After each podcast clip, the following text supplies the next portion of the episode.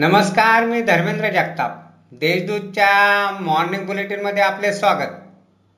आज बारा जुलै ऐकूया धुळे जिल्ह्यातील काही ठळक घडामोडी धुळे शहरातून चोरीस गेलेल्या तीन मोटरसायकली पासष्ट हजार रुपये किमतीच्या शहर पोलिसांच्या पथकाने जप्त केल्या.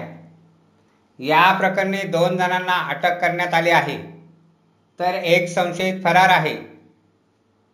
साक्री तालुक्यातील पिंपणेरीतील गट शेतीला साखर आयुक्त शेखर गायकवाड यांनी भेट देऊन पाहणी केली.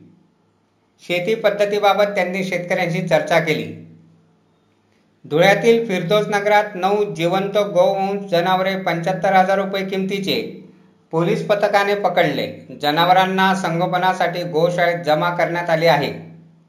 या प्रकरणी दोन जणांना पोलिसांनी अटक केली आहे. शिंदखेडा तालुक्यातील वारुळ शिवारात मोटरसायकलीने धडक दिल्याने वृद्ध जागीच ठार झाला. मनसाराम भटू दोरक हे मैताचे नाव आहे.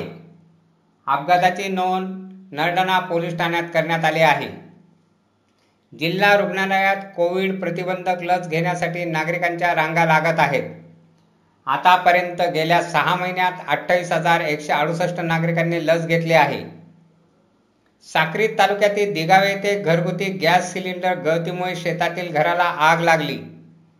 या आगीत रोख रकमेसह संसार उपयोगी साहित्य जळून खाक झाली. यात जीवितहानी झालेली नाही.